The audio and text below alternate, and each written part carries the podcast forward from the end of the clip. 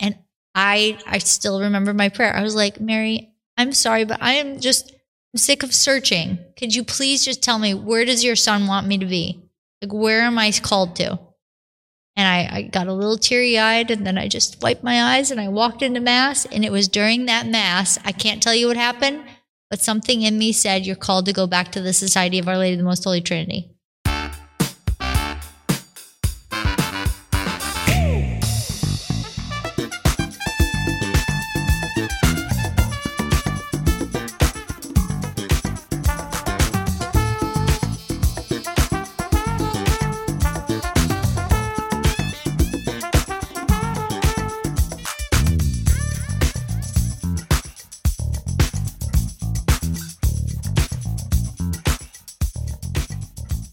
What is up, everybody? Welcome to Cafe con Santos, a show where we promote the rosary, reflect on the life of the saints, and share many journeys in the faith. I am Ricardo Hernandez, the host of this podcast, and with me today we have Sister Kateri. So, um, before we get started, Sister Kateri, I have to ask you the most important question. Oh boy, what is that? Are you ready? Um, I'm trying to get ready. Do you like coffee? Yes. All right, we, we started uh, right. Uh, it doesn't matter any, any type of coffee. Some people prefer sugar. I prefer like a fancy latte, but you know, I'll take anything. Okay, good. All right, so um, so thank you for joining us, Sister Kateri. She is a part of a community called SOLT, and later on, she's going to be sharing about what they do and what the uh, what the word SOLT stands for and all that good stuff. Uh, but before we get started with all that, we're gonna we're gonna start with a prayer. So in the name of the Father and of the Son and of the Holy Spirit, Amen. Heavenly Father, we thank you for this day. We thank you for the gift of life. We want to especially thank you because today we are recording on the solemnity of the Sacred Heart of Jesus.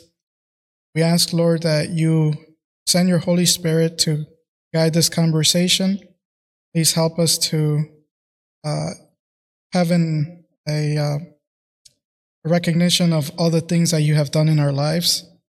I also want to pray for the listeners that wherever they're at, at their, in their journey, that you may provide some comfort through the next hour or so of conversation that we have.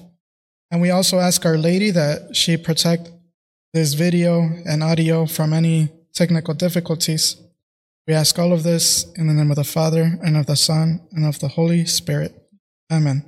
All right, Sister Kateri, I like to call this section Ask Sister Kateri. So I'm going to ask you a series of questions, and you just have to answer as honestly as possible. Okay. All right. First question If you could have a superpower, what would it be? Oh, to stop time. So time would stop for everybody else except for me. Okay. And what, what would be some things you, you would you use that for? Well, then I could get a lot accomplished while everybody else was maybe sleeping or something. And it would just add extra hours onto the day. Whether it's, you know, doing extra prayer time or whether it was extra work or cleaning or whatever, I'd have extra time. Nice. Yeah, that'd be my. Are you a fan of country music? Yeah, I mean, not huge, but I would say like meh, 65%. Okay, I'd say that's more than 50%. Are you a dog or a cat person? Um, I like them. I don't have one, but I like them. Dogs or cats? Actually, both. Both? Yeah. Okay. Oh, I have a crazy story about that, but anyway, this is probably. Tell us about that crazy. Okay, so I really wanted a puppy.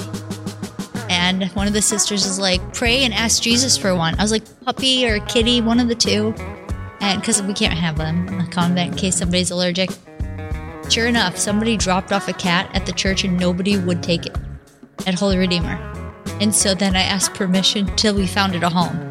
So I had a little kitten that was probably about, I don't know, it, oh, only three weeks old in my house till we found it a home. And how long was And that? really, I was like, Jesus, I know you brought me this cat because really, I did pray. And it was just like two weeks before that I started praying that prayer. And I ended up getting, well, I had it for about a week and then I found it a home.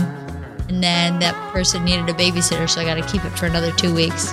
I know, it was fun. I was like, wow, thanks, Jesus. Yeah. Simple prayers, he answers them. It's okay. That's such a that's a, such a dad move to just be like, all right, you can't have a cat long term, but I'll let you keep him for a little. Right.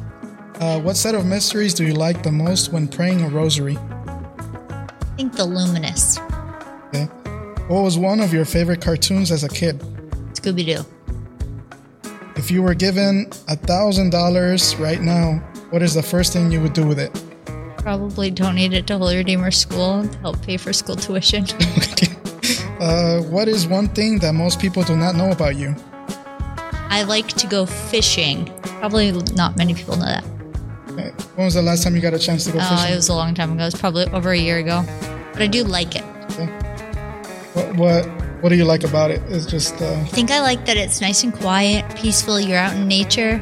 And there's something exciting about catching a fish. And then it's practical because then you get to eat it. sorry, Peter. No, no. no. yeah, I, I've never You're not actually, a fan of fishing? No, I've not. I, I like it, but I've never had the opportunity to actually do it. So there's one time many years ago I went to study abroad. I think it was to Costa Rica or Guatemala, one of the two. And then part of their little trips that they have planned for us, there was like a little coffee plantation, and then there was also like a little fishing area. But it was just literally just like a stick with like it wasn't fishing. It was so no, I haven't I haven't had the chance, but it is on a bucket list. Fun. Uh, what was your dream job growing up? Well, I wanted to either be a teacher or a lawyer.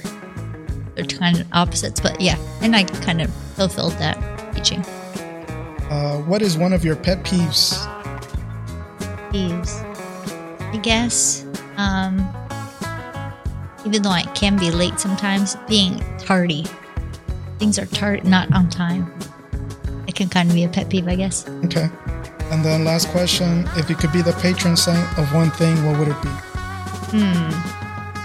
It would probably be, well, maybe of Catholic schools. I would like that because I really love and support Catholic schools. Patron saint of Catholic schools. All right. We already have some of them, but there's a lot of Yeah, people that share patron saintages. So there we go. All right.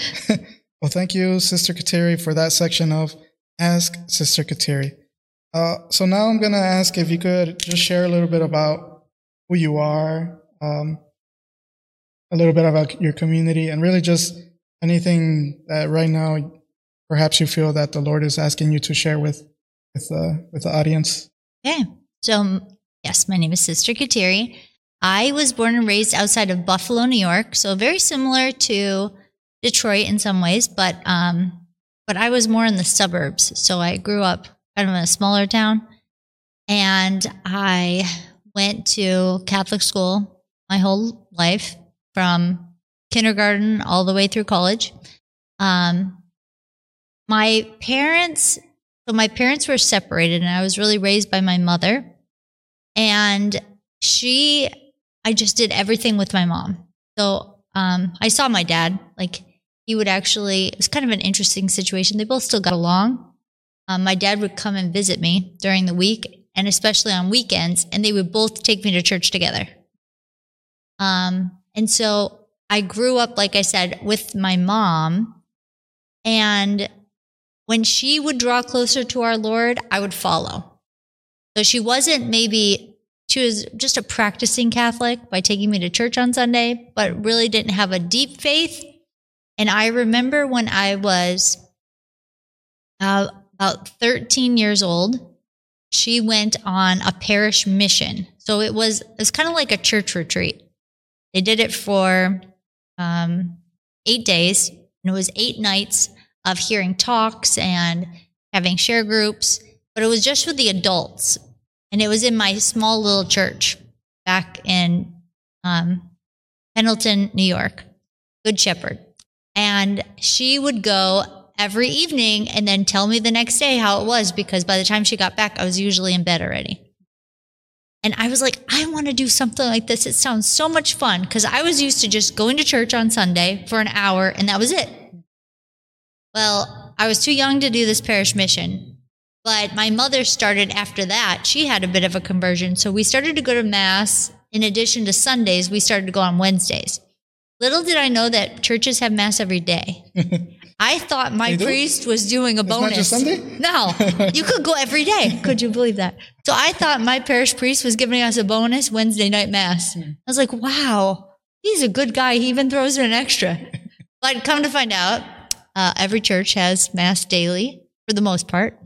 Um, and when we started to go to church more often and more frequently, then I started to get more excited about my faith and wanting to really learn more. Um, my mom would, she wanted to learn more herself. So she was buying books from EWTN about the saints and about the church and about the mass. And then she would give them to me to read.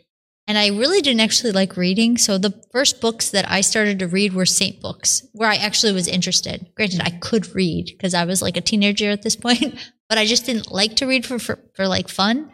But when I started to read books on the saints, I was like, wow, this is amazing. This is a real life story of somebody who actually lives their Catholic faith. And so I just remember being like, I want to do more like these saints are doing. I want to live my life like them.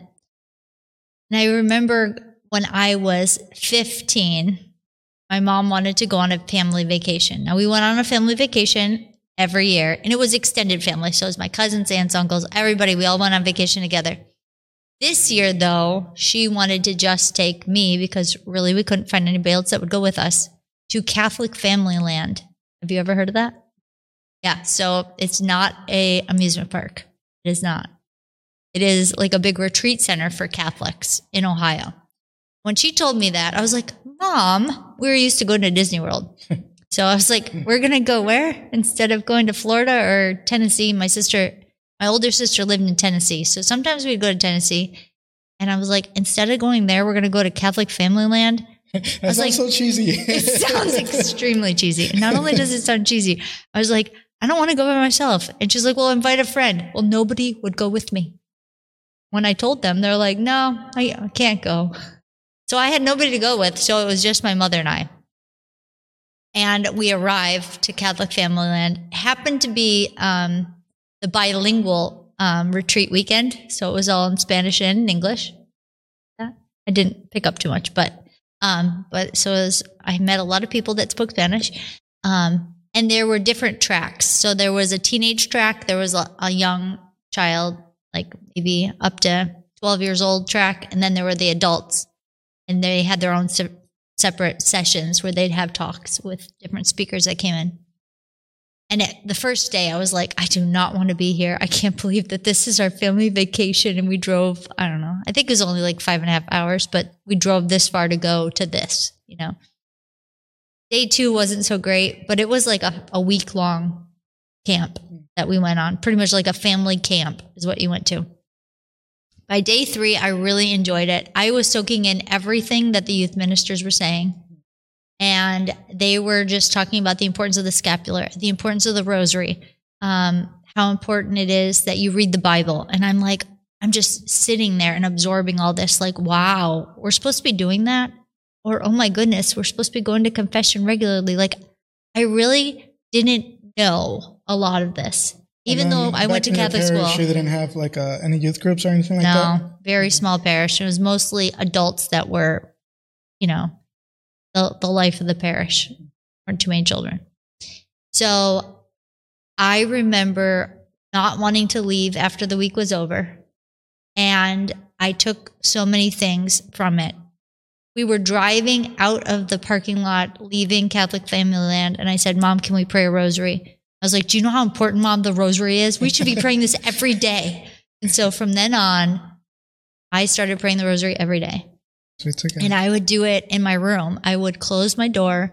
I would kneel in front of my bed and I would learn because I never learned how to pray the rosary. So I literally had to pull out the how to pray the rosary card. And I don't know if I, I might have made a lot of mistakes the first time. Like I had no idea. I'm following the directions. So it's like a little recipe. I'm like, okay, do this step first, then this.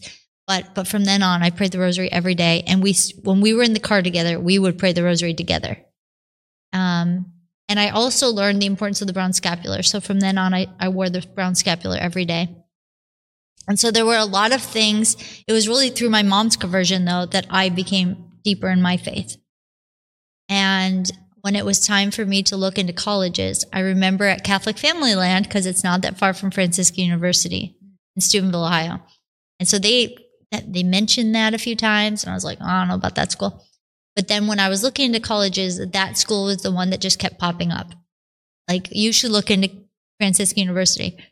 My my sister in law was like, probably more people like you that are there. And I was like, hmm. What do you mean? I'm not Like going to take that as an offensive thing, but I think it, she didn't mean it in a positive, but just more people that are really practicing their faith and authentic. And, And so, by this time was because I know at some point Franciscan was known as, as like a party school. It was definitely not at this point. It was like the churchgoers school. Okay. Yeah. Yeah. So, um, I ended up, so I graduated high school in 99 and went, oh, so when I was picking out colleges, I was looking at all different colleges. I was looking at local colleges, but I was also looking at ones farther away. And I kind of was like, now this is crazy because I was definitely a quiet, shy person. Might not know that, but I was very quiet, very shy. And um, was kind of shocking for people to hear me say I wanted to go away to college because I was always with my family, always with my mom. And I was kind of, yeah, a little quiet. And so I was like, no, this is my only opportunity. Like, I want to do like the real college experience. I want to go away to college. I don't know what got that into me, but I did. And my mom's like, well, the only college I'll really help you pay for is if you go to Franciscan University. And I was like, oh, geez. So it kind of narrowed it down a little bit because if I wanted to do this, Is she there was, was there any other besides Franciscan that you were like I, w- I wouldn't mind going here? you know what? When so my mom did let me look at other colleges, and when I looked at some of them, well, actually, all the ones I was looking at other than Franciscan, I knew I didn't want to go to because I knew it was the wrong type of school for me. Like, and some of them were Catholic, and I would ask, "So, can you explain like what is a Cath- Catholicity on your campus?" Like, and one of the responses from one of the tour guides was, "We don't push the faith here at all. You could be any religion." And I actually wanted the opposite response. So I was like, well, I'm not going to go there. so that narrowed it down. Every time I would ask a question about the school, I would see things that I'm like, oh, yeah, I don't want to go to this school. Like they just weren't practicing the faith. Mm-hmm. And that was really important to me at that time. And so I ended up going to Franciscan University. And it, that was such another. So I've, I can kind of see my life as stepping stones of deeper conversion. So I would say when my mom made that mission, that was a stepping stone because I eventually, when I was old enough, also made a parish mission. And that drew me closer to the faith. Then I went to Catholic Family Land, grew even closer to God. And then Franciscan University was a huge conversion point for me. Um, prior to that, I, I was starting to be like a high schooler where I was going out, partying with friends. And I knew that that wasn't me, but I was like, oh, I'm kind of bored. Like I had really easy classes. It wasn't, you know, so it was kind of an easy year for me. And so I was just exploring different things because my friends were doing it. But then that was more towards the end of my senior year. And I knew I already picked to go to Franciscan University. And when I got there, I was like, wow, I should never have been going out with my friends and partying and doing the things I was doing. And I remember calling one of my high school friends and saying, like, hey, no, we, we both need to go to confession. Like, you do know that, right? Was there like a, a talk or a group of people that got you to that point where you realized, oh, kind of did some sketchy things? Yes. So, really, God placed the right people in my path because if I would have went to Franciscan and got involved with the people that wanted to go out and party or wanted to, because they have that there. Mhm. You know, there are small pockets that do do that. Um, I would have, I would have joined that crowd. But everybody that he placed in my life, which they were great young women, um, they didn't. They just, you know, they just wanted to be at Franciscan to, to get to know the Lord, to study, and to just make good, holy friends.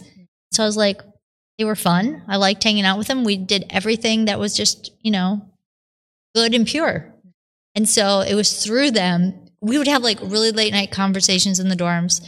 And I just remember one of my roommates saying, Do you know the importance of going to Mass every day? I was like, Yeah. She's like, No, I just had a theology class and the, the teacher was just, the professor was saying, You really need to go to Mass every day because receiving the Eucharist, every time you receive the Eucharist, it draws you closer to, to our Lord and it gets you closer to heaven. Like, Yeah, it's really important. She's like, they have mass here three times a day. There's no reason why we shouldn't be going. She's like, we should start tomorrow. I was like, okay, you're right. I, I was totally on board. And I was like, wait, what's your schedule like tomorrow? She's like, well, I can go to the noon mass. And I was like, I have class and I have an evening class. I can only go to the 6 a.m. She's like, oh, you better get to bed then. And I was like, that's so unfair. But I did. I got up and from then on, I was going to daily mass. Wow. So it really, and then another friend challenged me and was like, Are you going to adoration? I was like, I go once a week. And they're like, We go every day. And I was like, You go every day for an hour. And I was like, For an hour? So then I was like, Well, if he can do it, I can do it. So it's kind of like a holy prayer pressure because I was like, I'm going to make a holy hour every day then too. So then I was in, they call it the Portiuncula. It's um, the port, which is the adoration chapel that's on campus. And they have perpetual adoration. So I would go every day. I would schedule a time. I could go to daily mass, make my holy hour. And I was kind of living religious life without realizing that God was putting me in that path. But it, it became part of my routine. And I wanted to, um, I wanted to go to mass. I wanted to go to holy hour. I really desired that peace and that prayer time. And it was through my friends, like it was through the peers that I met at Franciscan that encouraged me to do this. My experience, nothing cl- close to that. so I, I went to Michigan, Ann Arbor, very liberal university. And uh, when I first got to college, I was very much into the party scene. We used to have a house where every, pretty much every Saturday, we would have parties, we would drink, smoke, all the craziness. I never really had uh, Catholic friends. So the friends that I had, maybe one or two were Catholic, but not practicing. And, uh, and so uh, I'm a little jelly that you have those people because um, I think in many, in many ways, the Catholics on campus maybe could have done a better job doing outreach because there were there were groups like um, I don't know if you ever heard of what are they called Christian Crusade. It's a crew. There are Christian uh, non-denominational Oh. groups, and so it's interesting how the way that I came to uh, Jesus was through Bible studies with a group of Christians. So I, I guess in a way that has a lot to say with the Catholics at that time in, in my life. But um, so um, it's, it sounds like uh, we had a very different high school experience. I mean, college experience. Yeah.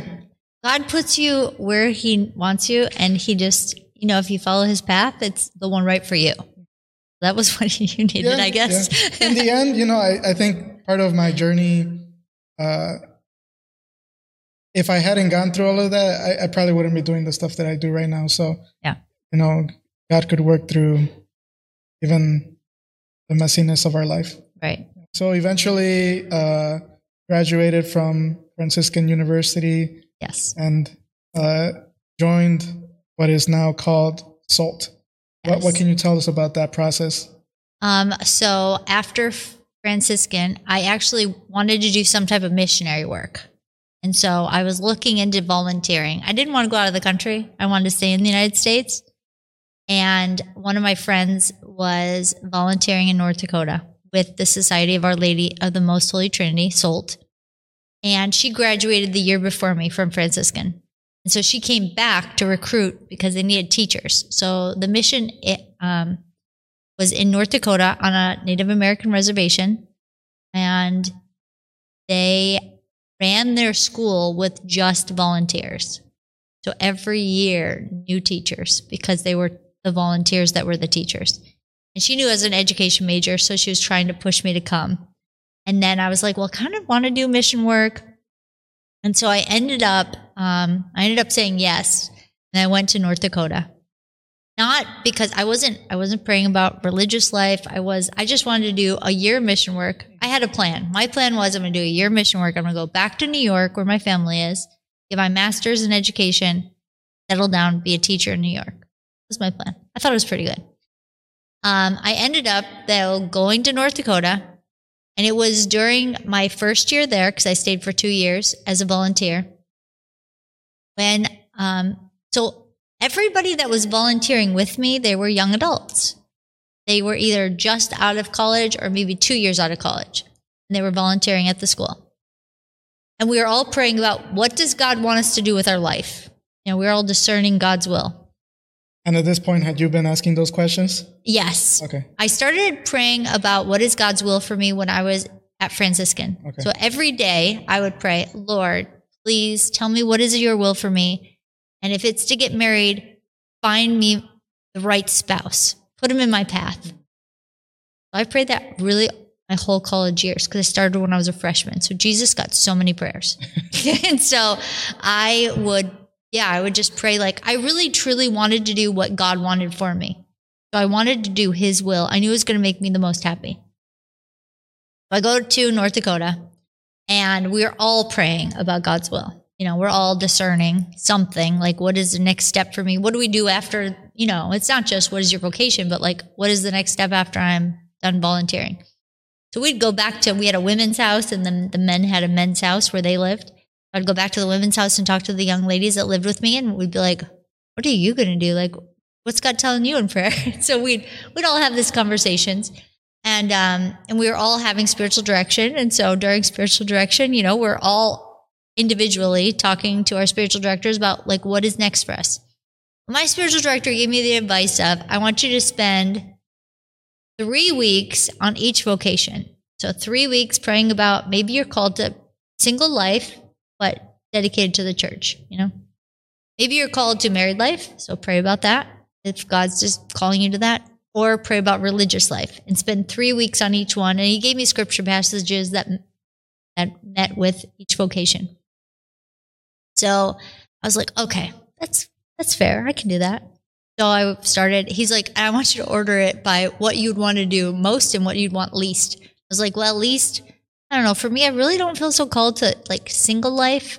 That's probably like the least. Then I would say religious life. And then mostly, I think God's probably calling me to marriage. That was my order. And so he's like, well, I want you to start with single life and pray about that first. I was like, okay. So I started with that. And I can't remember exactly when I started doing this. Let's say January ish. And in February, there was an opportunity to go on a Cursillo retreat. Seals? Yeah. Mm-hmm. And so I was like, oh, I kind of want to do that. It would be something for me because, you know, all the retreats we were serving the people at the retreats that were at the mission we were serving at, St. Anne's Mission. But this was an opportunity for me to go on retreat. And it was further away. It was in Harvey, North Dakota. And so it was about an hour and a half away. And I got permission. So I they found me a substitute because they had to cover my classes. And I went away. It was like Thursday to Sunday.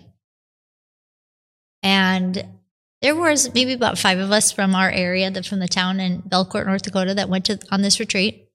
And while I was on retreat, the first they put you in like little small groups. So you're at a table.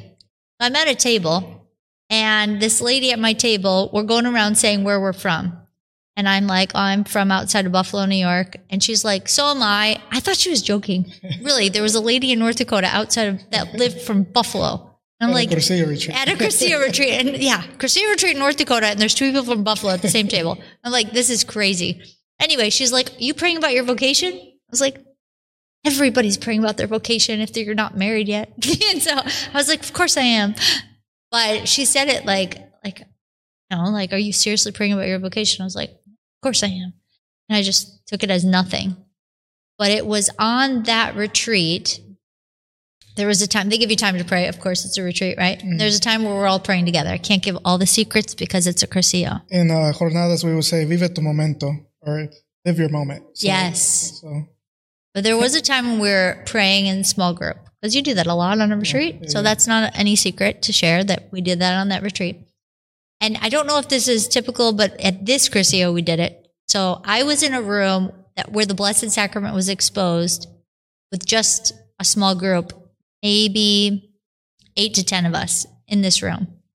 And they said, all right, they passed around a crucifix and they said, when it's your turn, we want you to s- express your prayer intentions out loud. So it wasn't my turn, but I'm praying silently for the person that's praying out loud. And this person, I don't know, maybe she's praying for her nephew that's sick. I can't remember exactly. And it's a women's retreat. So everybody's crying, you know? So everybody in the room's kind of oh, so the, crying. the whole Cursillo was all women?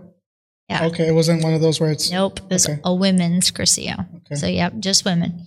And so this one lady's praying for, you know, her relative that's sick. And so the other women are crying. I remember, I don't remember the prayer intention, but I remember looking up at the Blessed Sacrament. It wasn't my turn yet. So I'm silent. But I look up at the Blessed Sacrament and I hear, I want you to become a religious sister.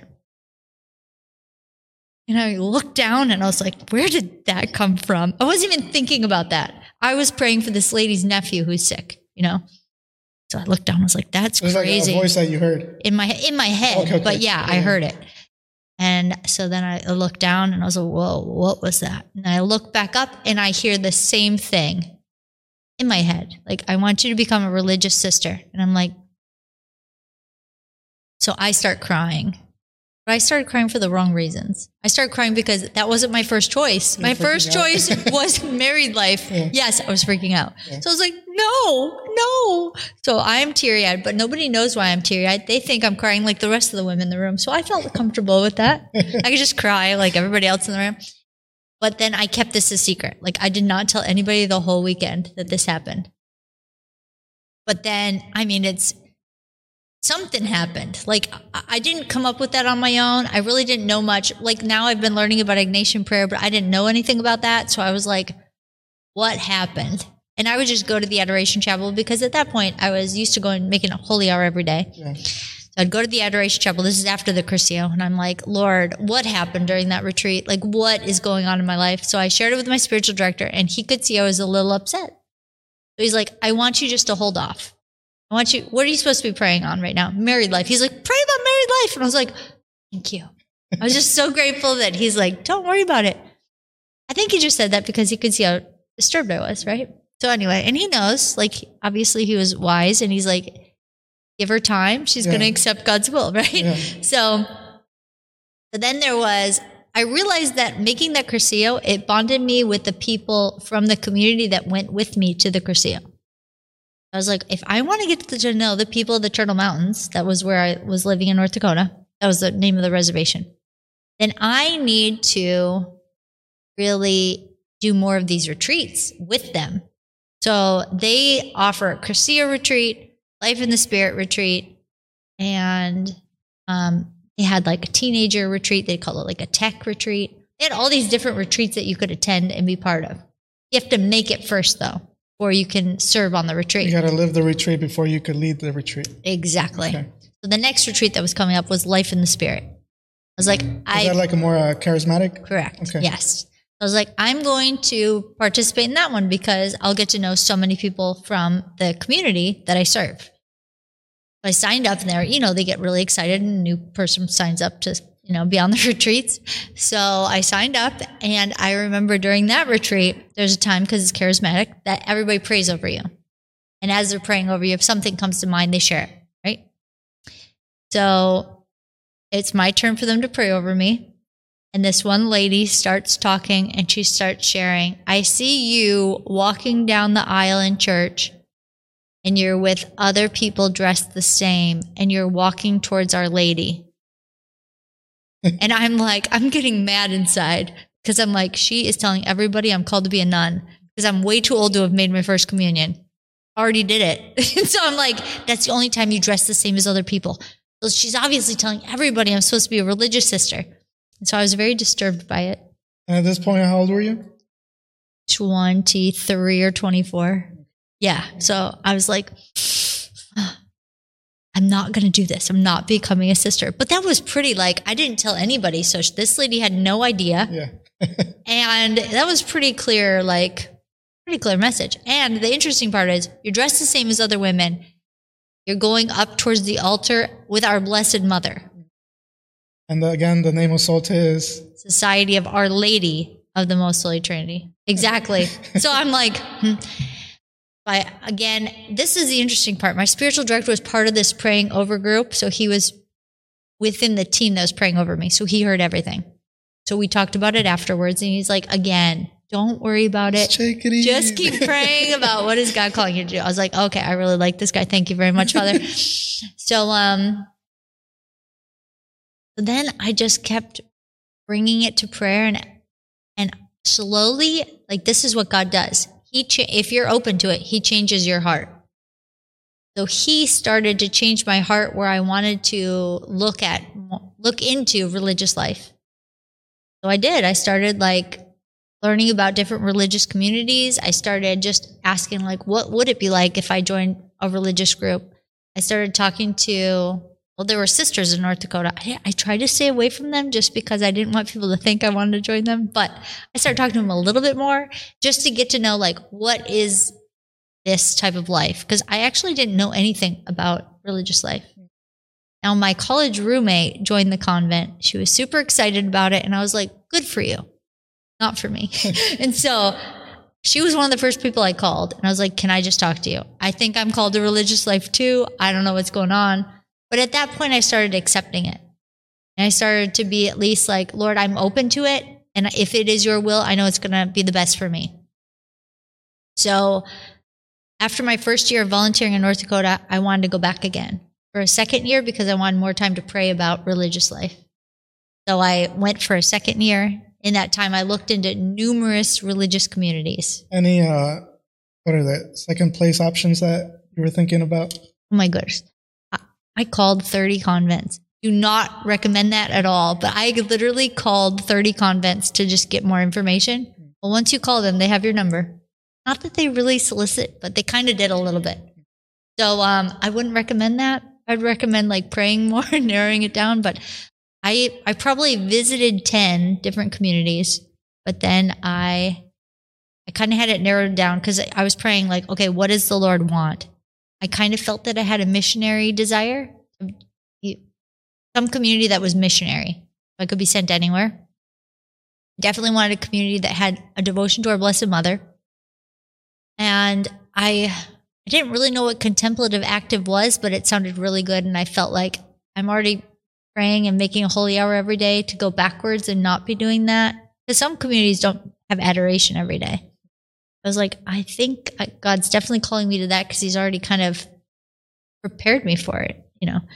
Um, and so I was visiting another community and I was visiting them at the National Shrine, the Basilica of the Immaculate Conception in Washington, D.C. Have you ever been no, there? I've never been there before. Okay, so the upstairs is all these different chapels of our Blessed Mother, and the downstairs are more little coves or little chapels of our Blessed Mother. So almost, um, you know how you've been to Holy Redeemer? Yeah. How they have all those little prayer corners yeah, on yeah, yeah. the sides? Mm-hmm. So this was like side altars of Our Lady, any type of Our Lady image. That sounds beautiful. It was amazing. So I wanted to pray before I was going to this community's um, their entrance to novitiate mass, but it was like I got to the church an hour ahead of time, so I, wanted to pray in one of these side chapels. Well, it was busy. The missions of charity were making their first vows upstairs, and then this community is going to be making their entrance to novitiate down in the basement or the crypt of the basilica. So I'm trying to find a little chapel where I could just pray silently with a lot of, without a lot of people, but they were all so packed. I finally found one. I still remember it. Was um, Our Lady of the Missions. Nobody was praying to her, but I was like, so I knelt down and I started praying, and I I still remember my prayer. I was like, Mary, I'm sorry, but I am just I'm sick of searching. Could you please just tell me where does your son want me to be? Like where am I called to? And I, I got a little teary eyed and then I just wiped my eyes and I walked into mass and it was during that mass, I can't tell you what happened, but something in me said you're called to go back to the Society of Our Lady of the Most Holy Trinity. Like no more searching, go back to the community that you met in North Dakota. I was like, huh, I just had so much peace with it. So actually, I was supposed to stay with that community for a few more days and then go visit another community. And so I still had to do that because it was all part. I didn't have a flight till another week later. And then once I got to the airport, I made the call to SOLT and I was like, when can I set up a time to come enter aspirancy? And um, she was like, oh my goodness, really? Because they already knew me because I volunteered there. So, so yeah, from then on, I, I entered with SOLT. I wasn't 100% sure, but through me know, just going through the formation process, I could see why God chose me to be there. And uh, going back to that, uh, that the time you heard that voice, God saying, "I want you to be," was that a religious sister?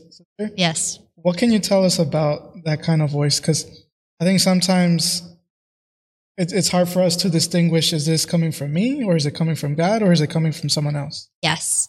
So I had to really, I didn't really understand the term discernment of spirits, but that's what you're doing. You're discerning what spirit is this? Is this a good spirit or is it the evil spirit? Right. And so we always want to be listening to the promptings of the good spirit, the Holy Spirit, right? And so sometimes you can pay attention and there's there's ways to like discern is this of God or is this my own thoughts or is this like a, a temptation thought? First of all, it came it came out of nowhere. I wasn't thinking about that. All right. So that that's a good sign of okay, it's probably not my own thought. Right. And then you want to pay attention to does it bring peace or like what's the feeling? Now, granted, I didn't have, wasn't necessarily super peaceful, but it wasn't like a, a jarring or a, like a biting type of feeling of, you know, like a sting. Exactly, which that would be more from the evil one, really, his thoughts when they come to you. It was, but it was definitely something I wasn't thinking. So I knew it wasn't from me. And then the more I gave it time to settle, the more peace it brought and the more fruit it brought. So, and you never want to discern something like that on your own. So you do want to always take it to prayer and take it to spiritual direction. And so I did that. I took it to spiritual direction and I had my spiritual director help me discern is this from the Lord or is it not? And so that's always um, a tip that you just want to be paying attention to because sometimes we can just think this is always of God, you know? I met, a, I met a people are praying over me. We're, we're with exactly holy people. Has to be of God. Exactly. You don't ever want to just just take it like that. Mm-hmm. You always want to. You always want to discern everything because that's when the evil one's going to like trick you. Is when you're not taking it to prayer and taking it to discernment with someone else. So the evil one always wants us to to keep things secret. But when we share it with a spiritual director and bring it out into the light, that's when we can have a blessing to know if it's from God or not. And then in terms when you finally made that decision to join uh, the community of SOLT, um, what advice would you get for people who perhaps are applying to 30 different ones and are doing all these things, but are not necessarily making a decision? So, one of the things that I realized is that God places you in the right path at the right time. So, He already took me to SOLT because I was volunteering with them. That doesn't mean you have to join the first community you see, but sometimes there's a reason why. So for me, I was looking, you know, it's kind of like that. Um, St. Augustine, you know, he's searching all for God in exterior ways, but he was right there with him, you know? So sometimes we're searching for, oh, what's going to be the perfect community or what's going to be, but really you just want to pray interiorly and be like, Lord, where are you calling me to?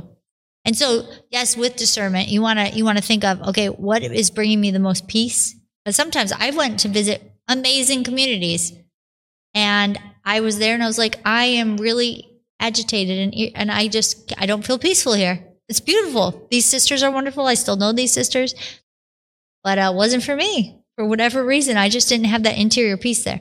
And so you want to be paying attention to things like that, and you want to be paying attention to what God has already been doing in your heart because that's usually where he's guiding you to continue to move forward. Great. Thank you, Sister Kateri. Uh, we're going to have a short break to hear a little bit from our sponsors, and then we will continue conversation. This episode of Café con Santos is brought to you by the Basilica of St. Anne's de Detroit. St. Anne's is a French origin church that was established in 1701 with their current building built in 1886. There are a few things that were brought from the previous church, which was the stone church. These are the body of Father Gabriel Richard, our founder, currently rests in our chapel, a hand carved altar rail that was carved in 1853 and is currently in our church, The 1818 cornerstone from the stone church, the statue of St. Anne that's on the shrine, which also contains a first class relic of hers, and the chapel's altar from 1818 that Father Gabriel Richard used to celebrate Mass in. This church took about one year to build, and all pews were hand carved. This is a French neo Gothic structure, so everything points up. There are many known miracles, mostly around St. Anne's feast day, which is July 26. A lot of people come and pray for fertility and to find a good spouse. In the 1960s, St. Anne's Church was in the verge of closing, but thanks to the surplus of Hispanic community, it was able to stay afloat, and it has been a multicultural church since. Through the years, many parish ministries have served in the Southwest community, including Jornadas, Knights of Columbus, Guadalupanas, to mention a few. Good St. Anne, you were specially favored by God to be the mother of the Most Holy Virgin Mary and thus grandmother of our Savior Jesus Christ. By your intimacy with your most pure daughter and her divine Son, kindly obtain for us the graces that we seek, the cure for us the strength to perform faithfully our daily duties, and the help we need to persevere in the love of Jesus and Mary. Madre de María y Abuela de Jesús, ruega por nosotros. Hi, my name is Kayla, and I'm the manager here at Momento Gelato and Coffee. We have 14 flavors of gelato that rotate through the year seasonally, and we have amazing coffee. Um, we are both the coffee makers and the gelato makers who make everything from scratch. We also have trivia nights on Wednesdays, so come check us out. Be a great time, family friendly. And thank you to Cafe Con Santos for being a partner with us for this video. Have enjoyed this episode, uh, what you got to listen so far, we would appreciate it if you would hit the like and subscribe button. And we were, are now going to jump into the second portion of this episode, which is a section where we talk about the life of a saint. And for this episode, we're going to be talking about Saint Kateri Tekakwitha. And so I'm going to read a short biography about Saint Kateri, and then we're just gonna spend the rest of this episode talking about how her life affects us today. The blood of the martyrs is the seed of saints. Nine years after the Jesuits Isaac Jogues and John de Lalande were tomahawked by Iroquois warriors, a baby girl was born near the place of their martyrdom in New York. Her mother was a Christian, Algonquin, taken captive by the Iroquois and given as wife to the chief of the Mohawk clan, the boldest and fiercest of the five nations. When she was four, Tekakwitha lost her parents and little brother in a smallpox epidemic that left her disfigured and half blind. She was adopted by an uncle who succeeded her father as chief. He hated the coming of the black robes which were Jesuit missionaries, but could not do anything to them because a peace treaty with the French required their presence in villages with Christian captives. She was moved by the words of three black robes who lodged with her uncle, but fear of him kept her from seeking instruction. Tekakwitha refused to marry a Mohawk brave, and at 19 finally got the courage to take the step of converting. She was baptized with the name Kateri, Catherine, on Easter Sunday. Now she would be treated as a slave. Because she would not work on Sunday, Kateri received no food that day. Her life in grace grew rapidly. She told a missionary that she often meditated on the great dignity of being baptized she was powerfully moved by God's love for human beings and saw the dignity of each of her people.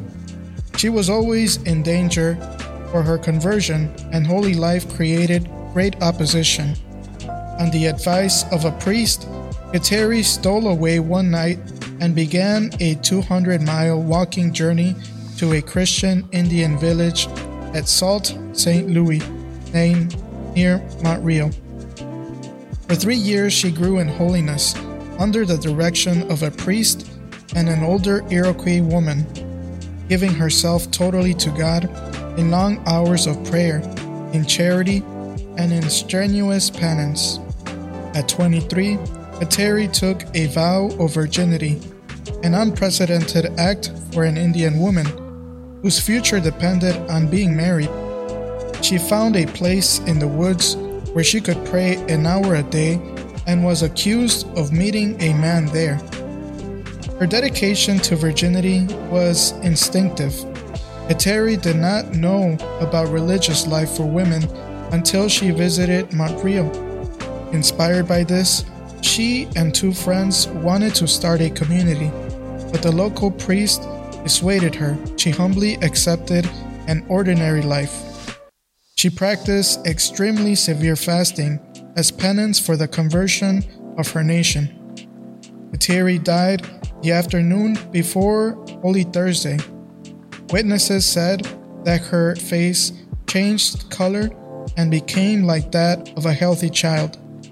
The lines of suffering, even the pockmarks, disappeared, and the touch of a smile came upon her lips.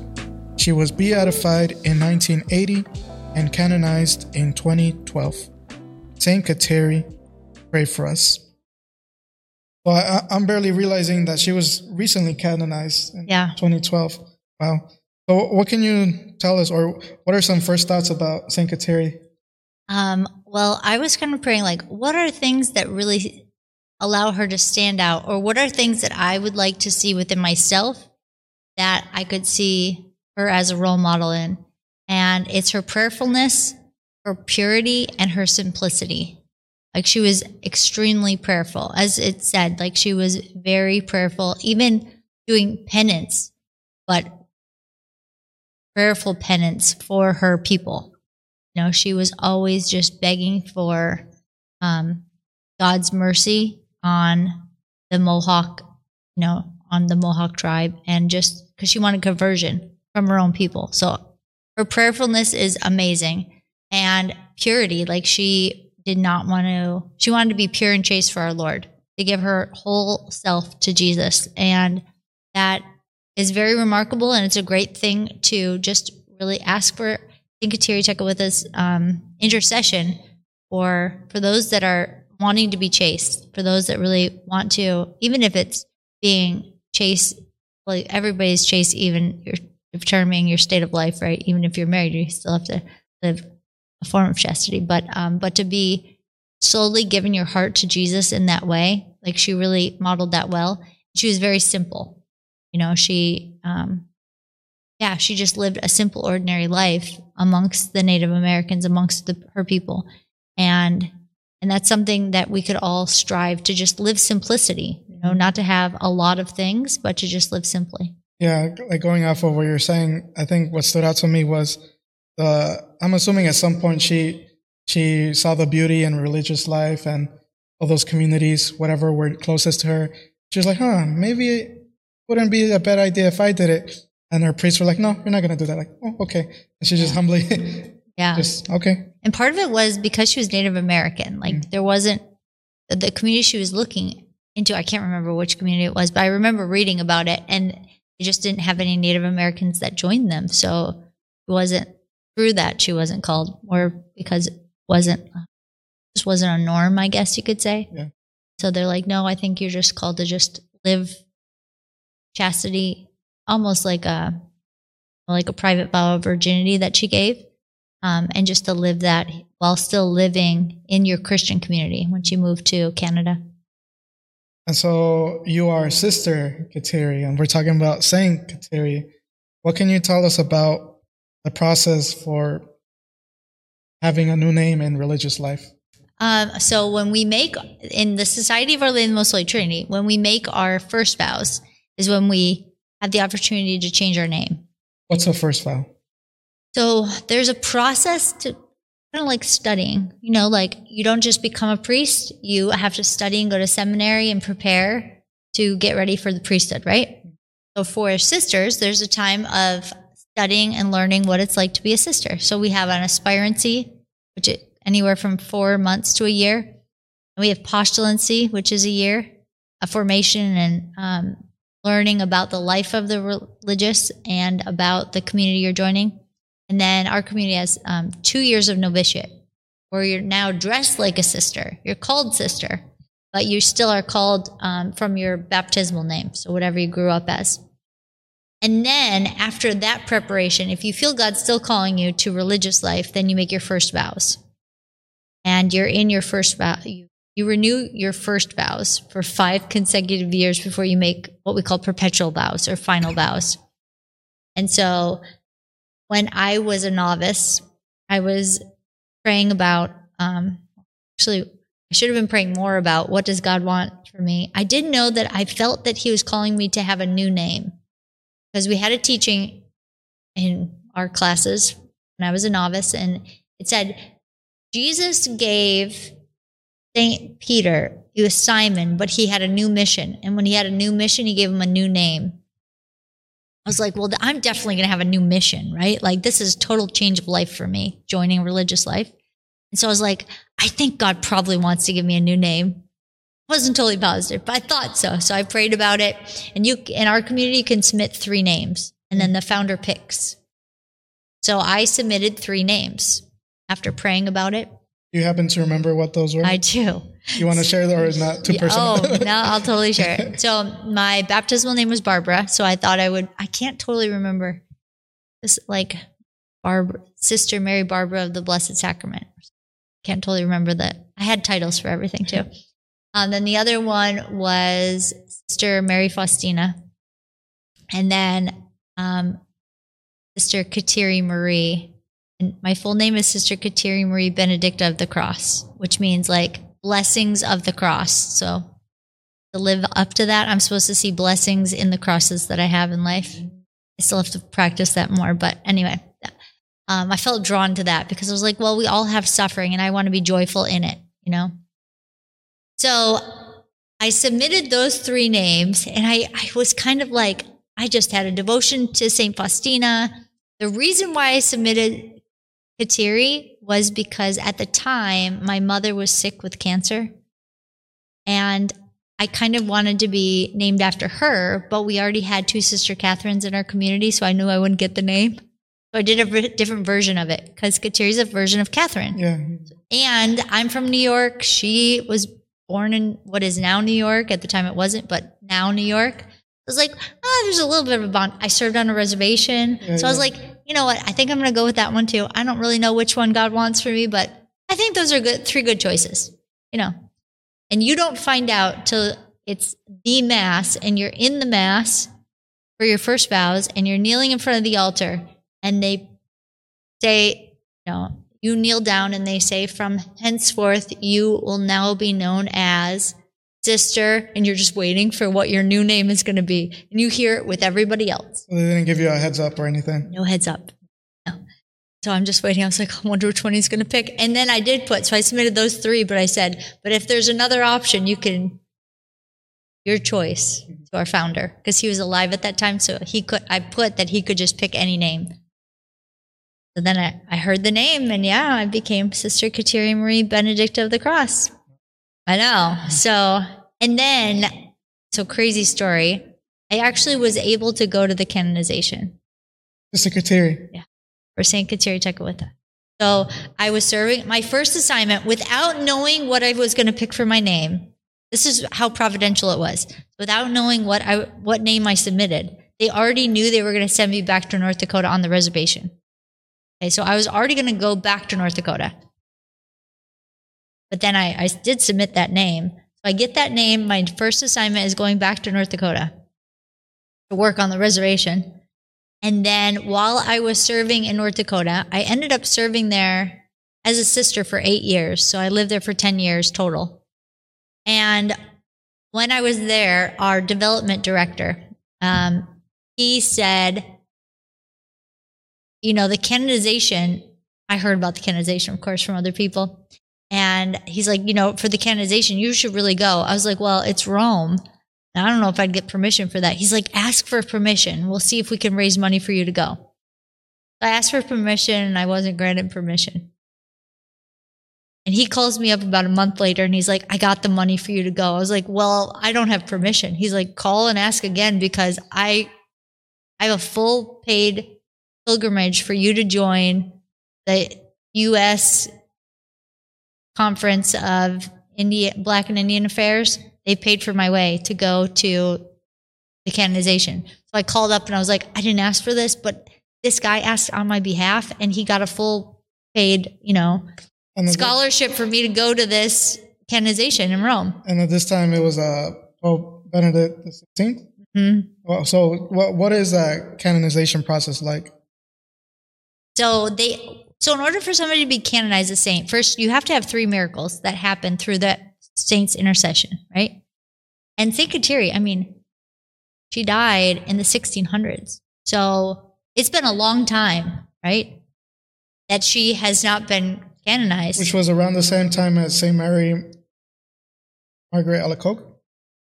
I Um, think she was like in the 1640s. yeah, maybe so. Maybe yeah. around the yeah. same time. Okay. And so, so she, so this family was praying, like a more recent family. They were from Seattle. They were praying through the intercession of Saint Kateri for a miracle for their son, who had this um, crazy instance. He was playing basketball, and the basketball hit his face. He was on a basketball team. He was like, mm, maybe he was eight years old, I think. And that night, his face kind of swelled up and he got a i think it was a bacteria but a flesh eating bacteria that started eating at his face. Mm. and the doctors didn't know what to do. I guess they would do some surgery where they would try to take off some of it and then hope it'd grow back healthy and it wasn't. So the doctor actually pulled the family aside and said if if you're religious i would suggest you know pray and go to your community your faith community and ask them to pray and intercede so they're like That's okay strange. I- I I, know I, right I don't think you would ever hear that here in the U.S. at this time. oh it was in seattle Oh, I know, out of all places. But um, I love Seattle. No, no offense to that. Um, so they did. They started praying, and somebody said, "Pray to Saint Kateri Tekakwitha," because the interesting part is um, that family was part Native American, and Saint Kateri had smallpox when she was young, and it scarred her face. And so, uh, you know, like a other skin disease, you could say. yeah. And so they were praying for her through her intercession for this young kid, this child to be healed. And they brought a relic of St. Kateri and placed it on his face right before he was about to go into surgery after numerous surgeries. And this was years of praying. And when he went into surgery, it was all cleared up. And they, they didn't even do anything for surgery. They just saw that it was fine. And so the so part of the process is then there has to be an investigation to make sure it was authentic. Make sure it wasn't all phony. Right. So being at the canonization, I was able to meet some of the doctors that did the research and the investigations. It was crazy. It was such a neat experience because they, the church really does take it seriously and they really do research. Like, was this just like, was this something that the doctors did or really was this an unexplained miracle? Like nothing could explain how this happened. So it only could be through her intercession. And yeah, they couldn't explain how all of a sudden his face was cured. And so at this time, you already were Sister Kateri. I was. So what was it like? Because I think that they unrobe or they put down the, the image of I think Saint Saint Kateri. So they okay. So all right, this is a crazy story. So I went. First of all, I went with this huge group of hundreds of pilgrims from the United States that were going, and I happened to be with every sister I ran into was named Sister Kateri or some form of that because we were there for her canonization. But there were other saints that were being canonized. It wasn't just her. So from the states, um, Kateri and Saint Marianne Cope, she was also being canonized, and so two American saints were being canonized at the same time. And so there were sisters for her too, of course. I was there for her too because she was a saint from the. Um, she ended up joining a convent in Syracuse, New York. So I was kind of like, oh, two New Yorkers, both getting canonized together. But um, I joined with these other two sisters, and we were just because it was a pilgrimage. So you were in Rome for like five days leading up to the canonization. So I got to know people on my pilgrimage group, and I got to know some of the other sisters. And so there were three of us that kind of all hung out together. Um, one was a CFR. She goes by Sister Ann Kateri, and then myself, and then Sister Kateri Marie, who's a sister of life. So the three of us kind of hanging out together. And the night before the canonization, I guess they received these tickets on their bed. The next morning, they're like, "Hey, did you get an orange ticket in your Get a room?" golden tick. And I'm like, "I didn't get an orange ticket." And they're like, "Yeah, like you didn't get one? Like we came up to our room and there were these orange tickets for like special seating for the canonization." And I was like, "Oh no!" So they give me a green ticket. It was just general audience. So we go up to our this is kind of bad. So we go up to our travel guide, and he's like, "You go with them. They'll let you in." I was like, "But what if they don't? It's a whole different entrance to get in. I would be away from the crowd of 700 that I joined, and I would be on my own if I did not get in with these two other sisters because we had to leave everybody." He's like, "Just go, just go," and I was like, "Ugh." So we're waiting in line for hours. I mean, at least two and a half hours before the canonization even starts, just to get into St. Peter's. And I have a different ticket, but I'm in line with the orange ticket people. So I'm very nervous because I don't know what's going to happen. I could get totally kicked out and be in Rome by myself, and I do not speak Italian. So we Well, you're a get sister. there's a lot of sisters in Rome. there are a lot that don't. It's not. It's not like a oh look at a sister. You see sisters everywhere, and so that's not really a. Um, so we're in line and we're now up to security, and so you have to take everything out and you know go through security. And the one sister did speak Italian, so she goes up to the guard and she's like, "There's three of us. Can you get us in?" He doesn't even look at our tickets. So I put my ticket in my pocket because he doesn't even check our tickets. And he escorts us as the canonization mass is starting. It's already right now starting. He escorts us in. There are three seats left right under the image of St. Kateri Tekakwitha.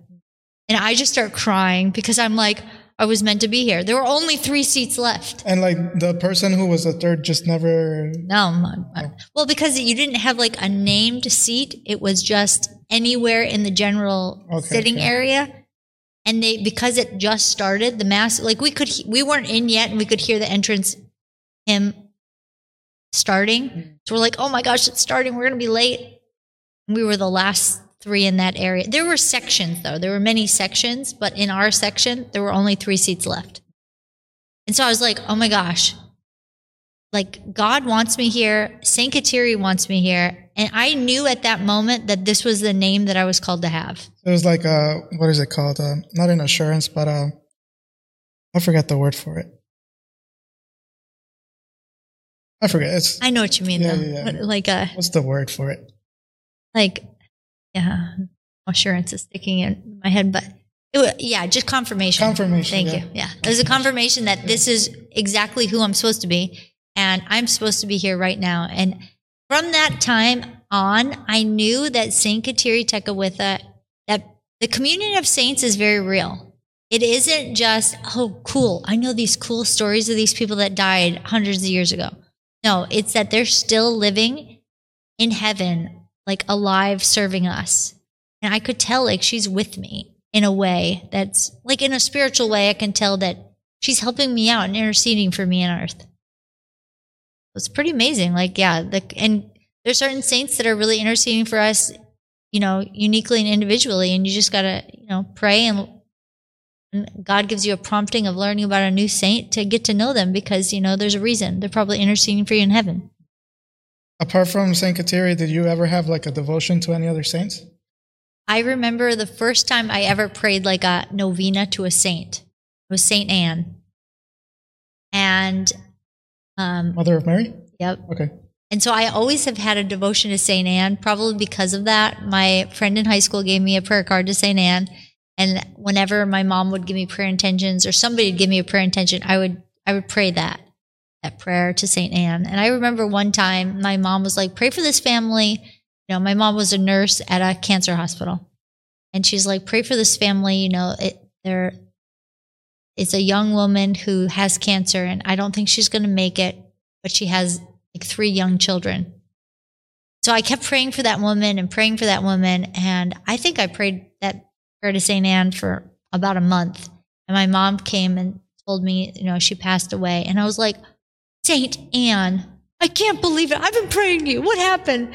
Come to find out, right before she passed away, she was baptized. And I was hmm. like, that is more amazing to be baptized and go straight to heaven than to Experience a physical healing. exactly. So I was like, she did answer my prayers. Oh my gosh. So then I just had, and now everywhere I go is St. Anne. So I went to St. Anne's Mission in North Dakota. Every year, my family would go with my parish to St. Anne de Beaupré in um, Quebec. So we'd always pick, make a pilgrimage there.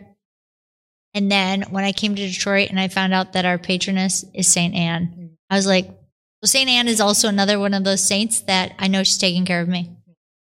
What, what can you tell? You, you spoke about it now, but what, what can you tell us about that transition from uh, uh, North Dakota into Michigan, specifically in, in Detroit? And you could talk a little bit about what you do now. Okay. So, yeah, I, re- I still remember when I was in North Dakota. I thought I was going to stay in North Dakota for the rest of my life because I loved it there and I had a Native American name. You know, I thought it's the only reservation we had, we were serving on at the time. So I was like, I think I'll just probably be here for the rest of my life. And I still remember the call when they're like, you're going to move to Detroit. And I was like, oh, huh, that's a little different. I didn't have anything against Detroit. I just didn't think I was going to move. And um, I remember coming here and just, it was difficult in the beginning because I didn't know anyone. I knew a few people. Okay, I did have some friends. This was about how many years back now? I came in 2017. Okay.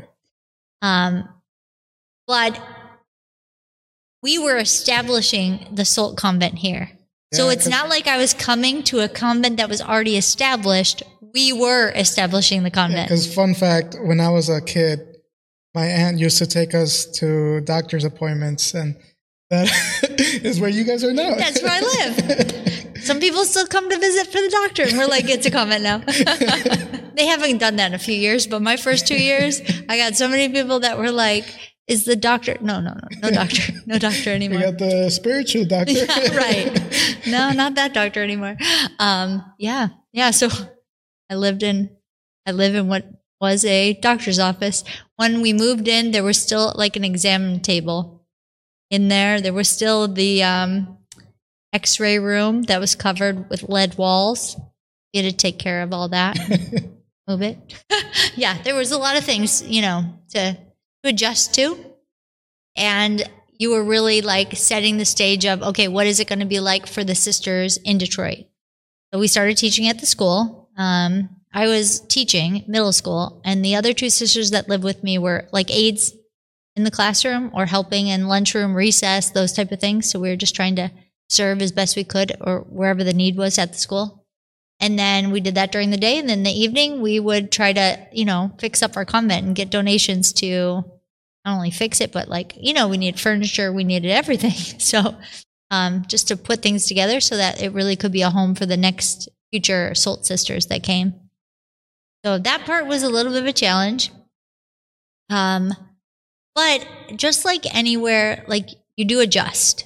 Know, I think it was a good purging for me because it was a new experience. So you have to rely on our Lord more and I can easily look back because there were some things we had to do, like construction wise, and we had to you know, purchase refrigerators. I never did any of that stuff. I never owned a house. I went from college to volunteering to join a convent. So I never owned my own house, let alone how to put a house together. And so I remember looking back like my third year here and saying, I know why God brought me because I don't know anything about construction. I don't know anything about putting a house together. And it proves that he's the one that did it all for me through the hands of other people, but it was not anything I did. So I can't take any credit for it. I would like to, but I can't because I definitely could not do that. And so um, he just proved how much he wants to take care of, you know, his his brides because he did. And what can you tell us about SOLT? Because um, we do have Father Tony. We got a lot of priests over at, at Holy Redeemer. Like, what is, I, I guess, the the charism of of SOLT? Yes. So we have um first of all a Marian Trinitarian spirituality. So we all do do Marian Marian Trinitarian. Yep. So we so we um, all consecrate ourselves to our Blessed Mother. She's the one that draws us to the Most Holy Trinity. So it's through um, our love and devotion to her that she really takes us to understand and know each person of the Trinity. So we're all consecrated. We do the St. Louis de Montfort consecration. Um, so we're all consecrated to our Blessed Mother. And we, so there's different parts of our charism. So we serve on what we call an ecclesial family team. What that means is the priests, brothers, sisters, and our lay members all serve together at the same mission. So that's the goal for all each mission that we have is that it's all vocations serving together. So it's not just the priests, not just sisters, but it's lay families even. That So you, guys have lay members as well? we do, yes. So we can have um, lay, literally, we've had families that join our community and serve with us. Um, I served with one of the sisters. She grew up in SOLT because her her family was a SOLT family, and then she ended up knowing that she was called to religious life and joined the convent. But she, I, like I knew her since she was like a little kid. She just grew up knowing us because she was already her family was a lay commi- committed, you know, SOLT family. So we have all vocations. The goal is to have all vocations serving in the missions. And we serve in areas of deepest apostolic need according to the need of the bishop where we're assigned. So what that means is we always want to be serving with what the needs are. And for the United States, um, part of the need is parishes and schools and then doing the work that comes with parishes and schools, like the ministry that comes with that. Um, in Thailand, we have like a drug addiction um, center that helps people that struggle with that. Um, we have an orphanage in, in Mexico, have uh, schools in Belize. So it just depends on the needs of the bishop of the area that we're located as to what our apostolate is. And in terms of, uh, I guess, spirituality, you said it's more towards the devotion to Our Lady that draws you to the Holy Trinity. Mhm. What, what does that look like?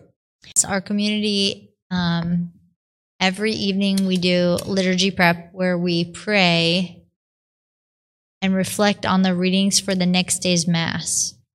And that just allows the mass to be more alive in our hearts because we're asking the Lord, what is it that you want to say to me in scriptures for the mass that day? not just like what do the scriptures mean but you're actually asking like what are you trying to tell me lord in these scriptures so we take time meditate and then we share so we usually have liturgy prep a few times a week where we're sharing um, Is it almost like Lectio Divina? Exactly Okay. so we we have that um, in community and um, we pray the rosary every day because we're um, devoted to our blessed mother and just really to our goal is to draw all people in communion with the most holy trinity through our blessed mother so And you're a principal, right? At, yeah. Yes. What's what's it like being a principal, but not only a principal, but a Catholic principal, but not only a Catholic principal, but a religious sister principal? Yeah, good point. so I remember when they asked me if I would become principal, I thought it was a joke. I thought they were kidding. I started laughing because I was like, oh, that's really funny. and they're like, no, we're serious. We, we, we want you to think about being the next principal. I'm like, oh, you're, you're serious. and so I was like, oh, hmm, never thought of that. And I don't really think it's a good idea because I was like, I no, no. Teaching is hard enough. I don't know if I could ever be the principal. And so um, my community is like, well, we want you to pray about it. We want you to see, is God calling you to do this? And I was adamant he probably wasn't. But then I was like, well, I took a vow of obedience. So if my superiors feel that I am called to become the principal, then I'll do it. Gut feeling is I'm probably not supposed to, but I want to be obedient to whatever they say. So that's what I ended up after praying for a whole year on it. Oh, I just, yeah? oh yeah, they asked me and they brought it to my attention in like uh, maybe October, and I finally gave in in April. So was it one of those things where had you said yes, they would have right away put you? Oh no, because Oh, you okay. I was teaching, so I would have Okay. needed to finish out the year anyway. All right. I was just saying because I have a friend here who, with the Grupo de Jóvenes, he, he was like, hey, you know, we're going to not be the coordinators anymore. We need someone new. Do you want to do it? I was like, yeah, I don't think so. Let me pray about it. And he pray, asked me again and again and again. And then eventually I was like, okay, I'll do it. yeah. So, yeah. Oh, and then it happened right away. Well, No, yeah. So no, I still had some transition time, but not much because I took till April to decide. Um, but then my first year, I was like, oh my goodness, I didn't even know what a principal did because it's different than teaching.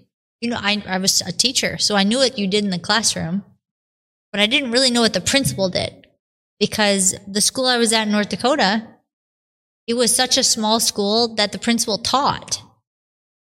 So I was like, well, I, what do you do? You take a few classes? Maybe you're teaching a few classes on top of what, answering the telephones? I don't know what you do. Little, right. I didn't, let alone, I didn't realize all the paperwork, all the organization, all that that goes into being a principal. So I learned and then I went to school for it because that was part of the agreement that you would go to school to be an administrator. So then I really learned what it's like to be a principal and I had great mentors. Um, so the, the two previous principals, both at Holy Redeemer still helping out. And so they gave me, they mentored me and helped me out tons.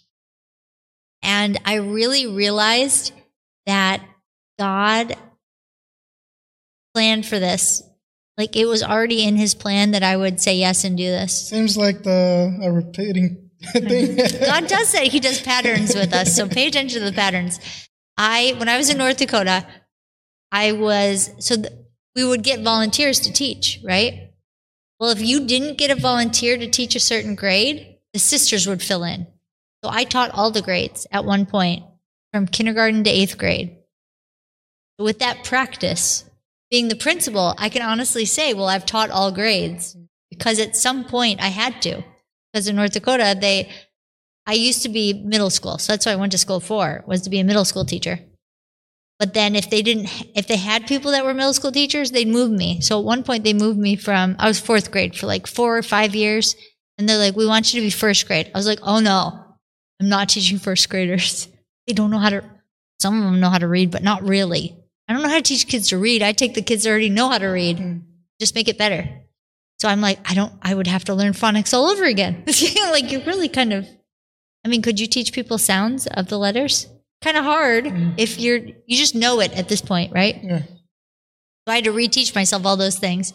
Well, anyway, knowing that, like having that big span of learning, of teaching from kindergarten all the way up to eighth grade, then it helped me to kind of oversee okay, I know what each grade kind of sort of should look like because I've taught all of them at some point.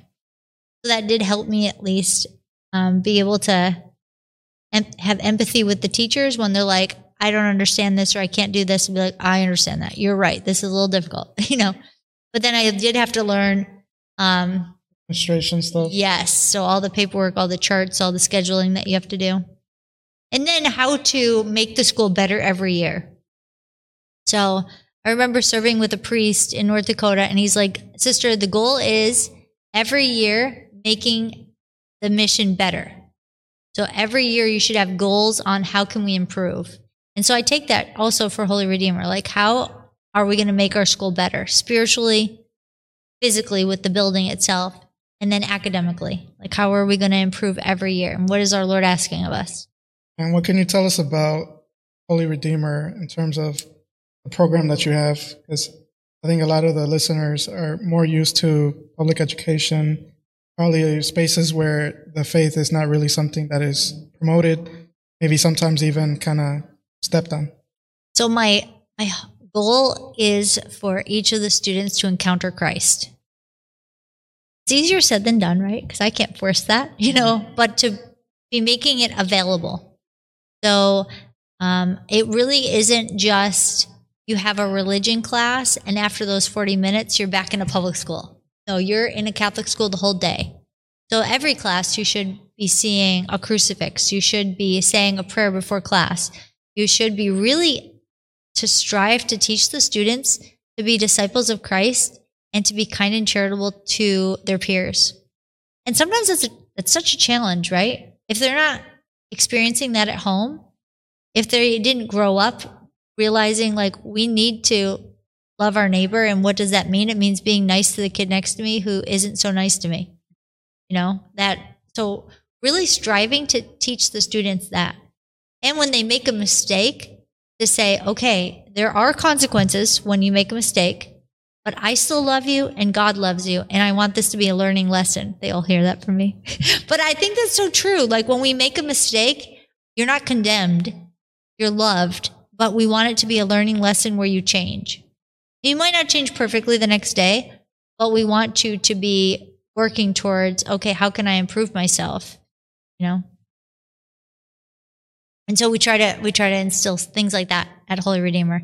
And of course, a love for the faith. So part of our mission statement is that we be proudly Catholic. And I really do want the kids to be proud of their Catholic faith so that when they leave our school, wherever they go to next, that they're proud that they're Catholic. That they're like, no, I I am Catholic, I love my faith, and I want to share it with others. Are there any uh, stories that you could share about just some of those examples of the, the, the students who perhaps do have those encounters with Christ or with Jesus? So we just we did receive a grant from the um, Catholic Foundation of Michigan this past year, and we applied to have a retreat for every grade in the school. Uh, from first to from kindergarten to eighth grade. wow. So um, a team of teachers trained some of the middle schoolers to be like campus ministers. And they gave the retreats to the lower grades. But then they also received their own retreat. And we took them to different places. We went to Manresa for one. We went to Solanus Casey Center. We went to St. Paul the Cross. Then we did the lower grades pretty much at the school. But they got out of class and they did interactive Was Tony things. there? I think I might have seen something on Facebook. Uh, he might have been at one of them. Yeah, sometimes he helps us. He Hi, Tony. He's a friend of Holy Redeemer because he also helps coach. Uh, he was coaching like our basketball. yeah, it's great. Um, so when the middle schoolers were on their retreat, there was a time when one of the teachers was having them go through like a Lectio Divina meditation. And she said, I want you to close your eyes and I want you to picture Jesus in front of you. And the kids, they entered into the prayer. And their experience, one of them was saying, This is the first time I really like pictured Jesus's face and saw him looking at me. I was I really was like in awe because that's the goal is to have them encounter Christ. And at that retreat, so many of those kids really experienced like our Lord was present and he entered into their prayer. So that's my hope is that not only they're receiving um, a Catholic education where they're learning, you know, math and reading, which those are very important. I definitely push that, but that they encounter Christ in the religion class and those opportunities to, you know, be on retreat where they can set time aside to really like have relationship with Christ and deepen it. And also we have we go to daily I'm sorry, I don't go to daily mass, but we go to mass once a week. So during that week mass that they um encounter Christ there and that they have a desire to serve. A lot of them love serving. A lot of the boys love serving at the altar. And so that they they continue to have that, that it grows with them. So, uh, talking back to or changing subjects, but not that much. What can you tell us about the uh, volunteers or the missionaries and that you get at SOLT? So we just recently, this past year, so 2022 to 23, started um, SOLT Missionary Volunteers in Detroit. So this is our first time having them in Detroit.